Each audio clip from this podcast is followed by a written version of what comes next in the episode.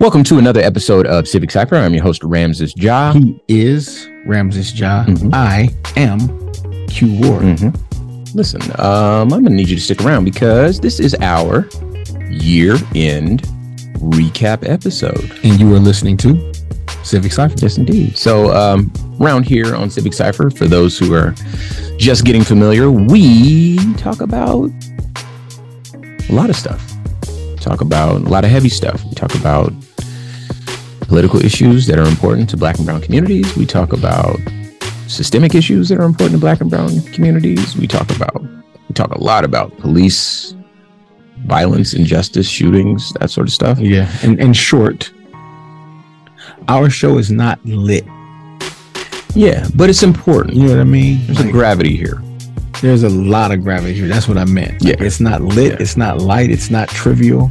Uh, it's not just for your entertainment. Mm. Um, there's some education here. There's a lot of gravity here, Mhm. a lot of truth here, and sometimes even some hurt, unfortunately. Sure, sure. And uh, this past year, we spent a lot of time talking about a lot of different issues. So we're going to review some of the standout uh, topics that we've discussed. And you're welcome to go back and check out our website, civiccipher.com, and listen to these stories at length. But great show in store for you where we get a chance to really just reflect on what we've seen happen throughout the year. Also, we're going to spend some time talking about black banking institutions Okay. um, why they're important, uh, you know, what they mean. Um, this is something that is new to me. And so I'm excited to continue to learn more and hopefully share something that you haven't learned before. And then, of course, for our Way Black History Fact, we're going to talk about the great African Roman emperor. Sounds interesting. Wow. So stick around for that. Uh, but yeah, first and foremost, we're going to get into some Ebony Excellence, which is Q's favorite segment. Absolutely. Indeed. So um, today's Ebony Excellence is sponsored by Hip Hop Weekly Media, and we are going to be discussing Greenwood Incorporated. I mentioned we're going to talk about uh, black banking institutions. Well, um, this comes from blackenterprise.com. Greenwood Incorporated continues to lead the black bank movement, or sorry, the bank black movement with another 45 million in venture capital funding. So I'll read. Um, Greenwood Incorporated, which kicked off the Bank Black movement in 2020, announced that it has raised 45 million in venture capital funding to expand its digital banking services. Forbes reported the Atlanta-based digital banking platform is co-founded by former entertainment executive Ryan Glover, tech entrepreneur Paul Judge, 90-year-old former Atlanta mayor Andrew Young Jr., and rapper Michael Killer Mike Render. Greenwood Inc., named after the Oklahoma City where the Tulsa Race Massacre took place, was created to help black and brown consumers who increasingly pivot to minority owned financial institutions as an alternative to mainstream banks, which have decades long histories of racial discrimination. That's another thing that we've talked about on the show. We'll get to more of that in just a minute. But for now, I'll uh, wrap up our Ebony Excellence here. Greenwood Incorporated currently has about 100,000 accounts with another 200,000 on a waiting list. It's a great position to be in. The digital bank's latest funding round was led by Pendulum, a firm that targets black and brown founders. The investment made Pendulum the largest investor on a dollar basis in the digital banking platform. So, uh, once again, shout out to Greenwood Incorporated and shout out to all those um, responsible for bringing it to life. Um, we love to see growth in that sector. Uh, the Bank Black movement is alive and well, and we'll keep monitoring it. Indeed. So, so yeah. Now, uh, Civic Cipher, our year in review. All right, uh, let's go back to January. Long time ago. Do you remember we had a show, Q, where we asked the question, why do many black people vote Democrat? I do remember that show. I remember that question being asked on the show, and I think we both can recall that question being asked hundreds of times before and after. Sure, we sure. actually even had that conversation with Charlemagne. Yeah, yeah, yeah. And, you know, uh, of course, we invite you to go back and listen to the episode, but in short, um, based on what I remember, uh, that essentially boiled down to the framework of our political system here in the in the country. Um, we have a two party political system, um, and a lot of black people have a shared reality. Of course, we have, you know, a large uh, shared culture. Um, but yeah, I think it's more the shared reality. Um, we experience America in largely the same way. And if we are looking at a two party system, then we can only choose one of those. And so um, I want to say it was uh, Eldridge Cleaver who said that none of the political candidates really speak for us. They don't know us. And this was like back in the 60s or whatever. But he said something. It was it was a very profound speech that he had given, and I just remember this part of it. But he said, you know, um, Nixon and uh, whoever his opponent was, I forget the name. Um, they don't they don't speak to us. They're not for us. They do, they're not for our communities. They have uh, no interest in making our realities better. Um, but one of them could potentially make our reality worse. And this is kind of a reality that a lot of black people have to, to live with in terms of, you know, when we cast our, our vote. Um, a lot of times the excitement that you may see is not in us voting for a particular candidate, Obama being a notable exception for obvious reasons. I hope that no one out there would question why that would be important for black and brown people to see. Um, but again, our excitement when we cast our votes isn't necessarily because we're getting our person in the ch- in the office. It's often because we're voting against the person who will make our reality worse. And there's something there, you know. Um, I remember having the conversation. There's something there about us voting, almost like a voting block. You know what I mean? We we're not a uh, uh, what's the word? We're not a um, monolith. But when we vote, again, it reflects our shared reality, and we've seen and heard from our family members who've come before us. We've read, you know, those of us that know a bit about our history, we recognize that, you know, there have been moments in history, American history, where Black people have done very well. And there's 100% of the time been a subsequent backlash against those various Black communities that have done well. They've kind of created their own governments, elected officials, created Black banking institutions, and you know doctors and hospitals and schools and so forth and then they get burned to the ground or there's you know some sort of corruption that takes place or the Klan gets called in and they kill everybody or whatever the case is. So because we know this we recognize that things can get worse. And for many of us it feels like this is really the extent of our allowance of that's not the right word. Let me think. It's the extent of our um capacity to involve ourselves in the political process here. It's not like we're writing letters to people and they're going to listen and come back. And that's not just a black person thing. A lot of people feel like if you write a letter, it doesn't really go anywhere unless you're connected, you know. Um, so, you know, once every couple of years, we get a chance to cast our vote. And if we have a largely shared reality, then it's very easy for us to have that shared reality be reflected in the votes that we cast. And so, um, yeah, I do remember that conversation, but that was the show in short. We obviously peeled back a lot more layers. Yeah. And it, I mean, the acceptance of our reality and the truth that comes with the outcomes, mm-hmm. uh, with regard to how they affect our lives. It's a sad truth that we have to think and vote that way. Mm-hmm. You know, there's no one out there that's going to make things better for us. Yeah. There's yeah. no one out there who's even considering us in most cases.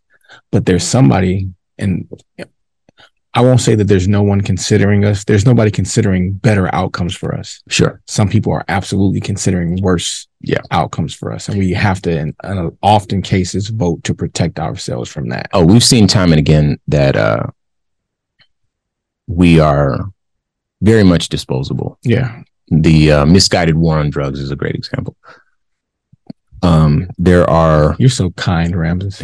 Misguided.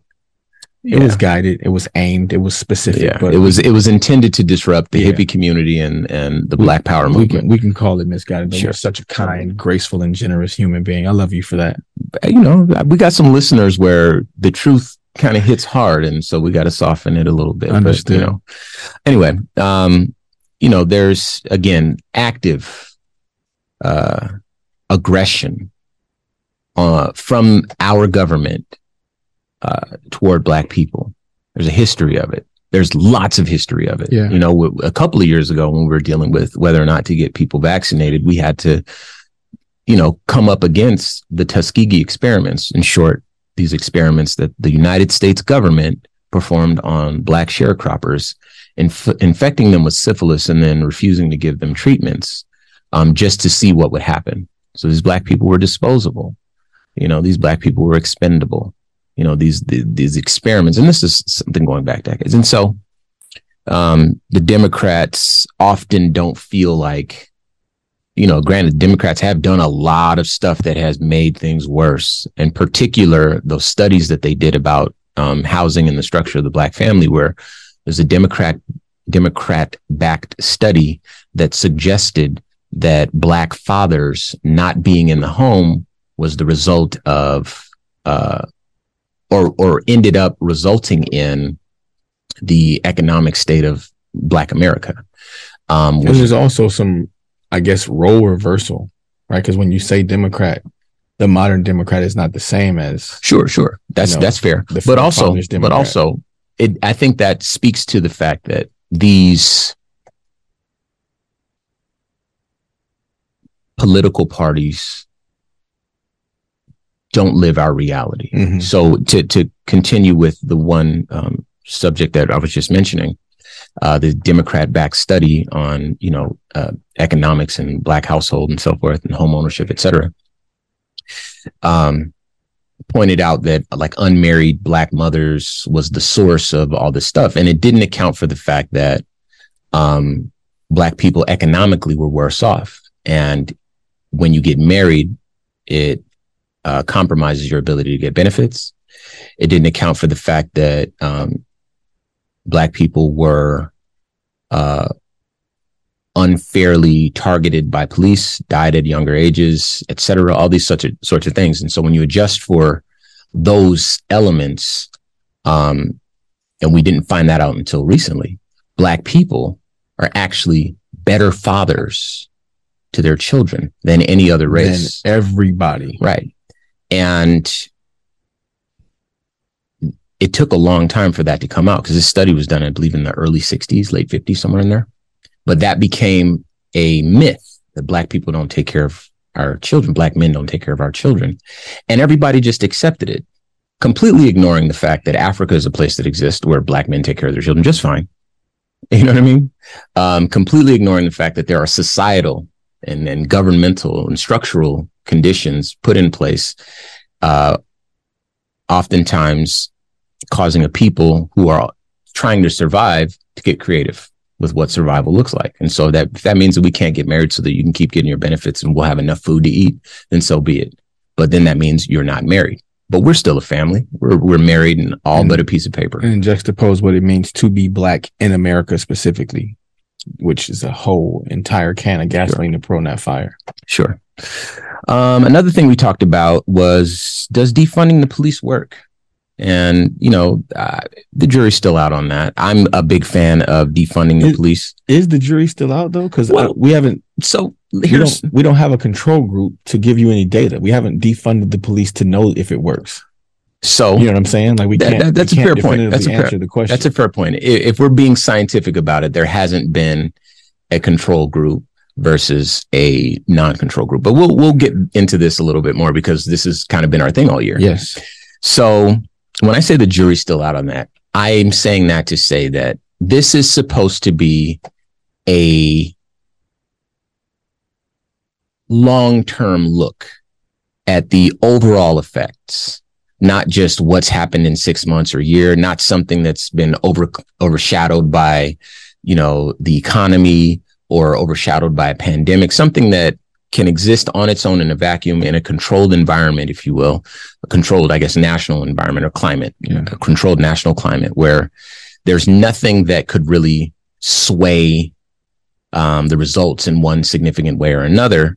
Um, you're just left to see, okay, deep, this this city has poured more money and resources into their police. They had similar rates of crime or whatever beforehand, and this city has defunded their police department and put those funds into crime prevention measures um, uh, to increasing job stability, increasing housing stability, and making sure that you know uh, schools are are funded properly, making sure that there's no need for there to be crime in the first place, because the funding the police narrative uh, assumes that human beings will just be bad, and the defunding the police uh, narrative assumes that a very small percentage of people will just be bad. Everyone else is only bad based on the fact that they have lack of options or they're backed up against the wall and then they cultivate a lifestyle around the the lack. So right? is the, so is the question then would defunding the police work instead of does? right? Because the example that you just gave would actually be the well, control group in, that we need. In the right? show, in the show, there were a couple of cities where um, they had they were reporting early data, and they were per- some of the cities where it looked like very promising.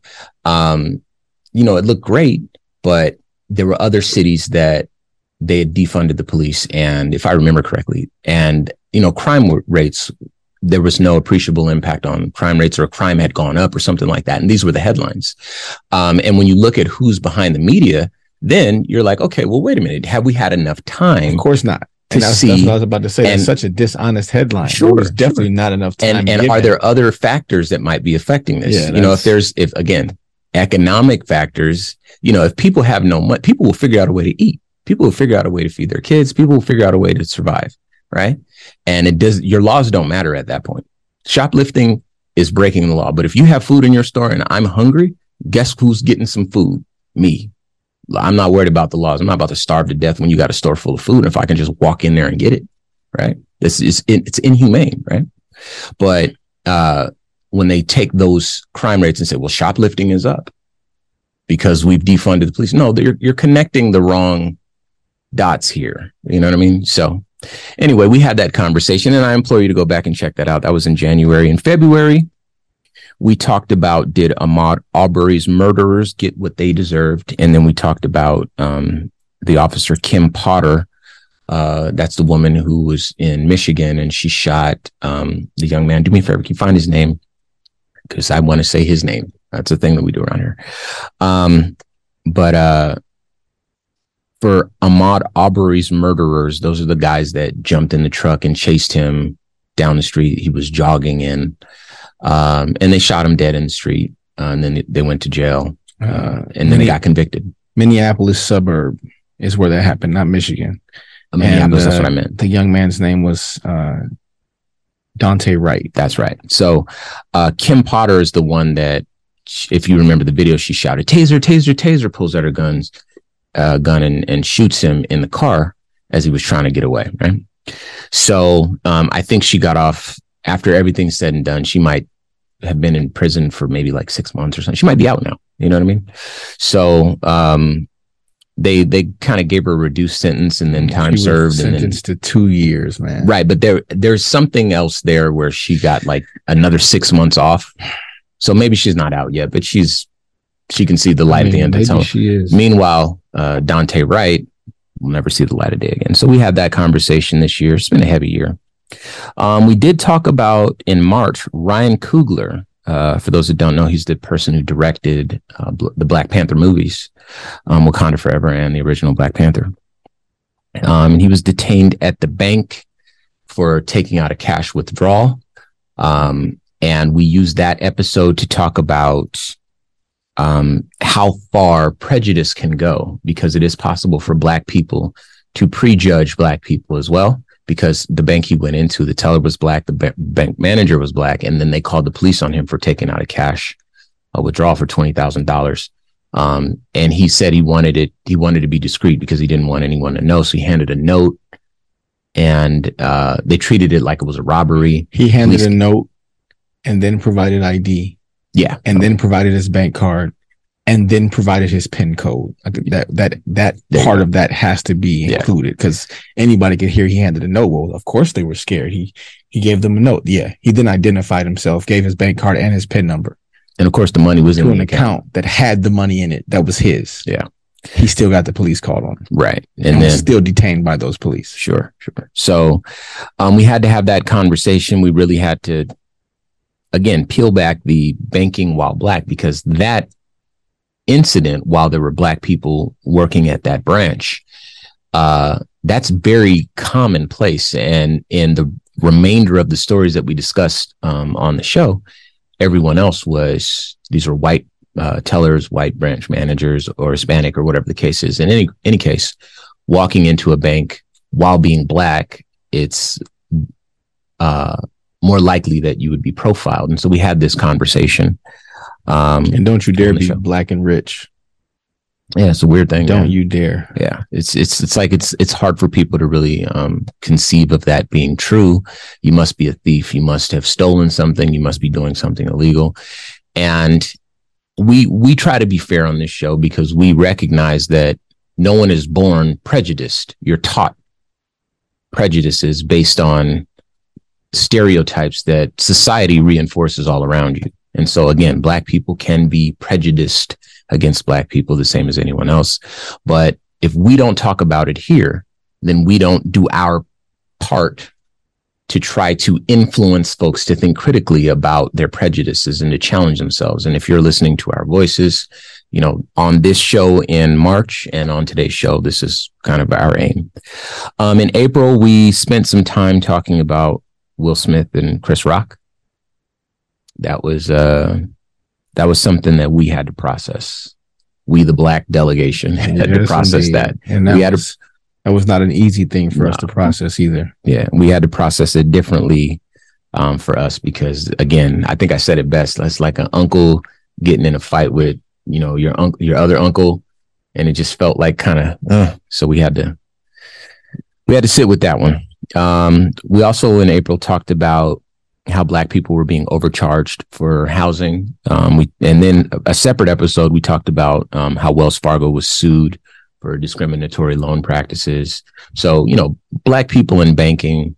And I don't know if these things were in conjunction. But no, no, these were two separate episodes. No, but I'm saying this next point, we also talked about black people's homes being undervalued. Yeah, because the owners yeah. were black. Yeah, right. So charged more when you buy it, and then it's valued as less because you own it. Right. You know, I think a black couple had a white couple oh, staged we, we did two episodes yeah, about that. Yeah. And the value increased substantially. Yeah. Yeah.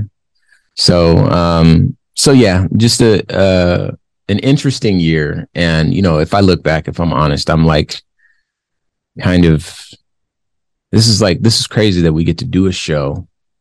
We have you listening to us.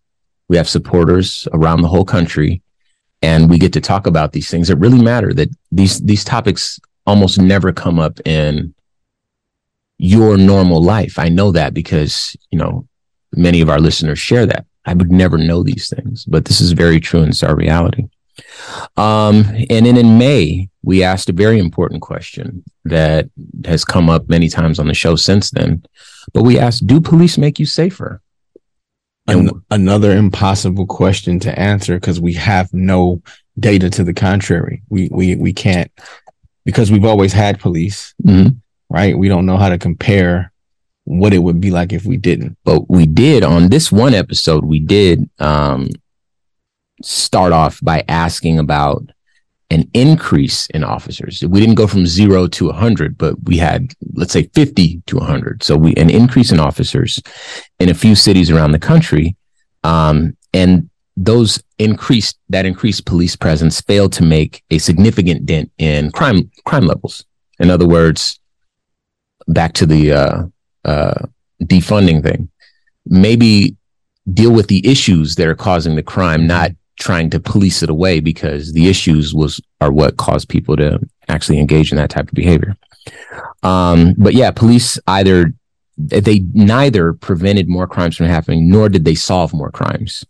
Um, and you know, in that episode, we did our best to think critically about what public safety looks like presently and what it could look like in the future, especially if it was a little bit more fairer and less hurtful to some of us.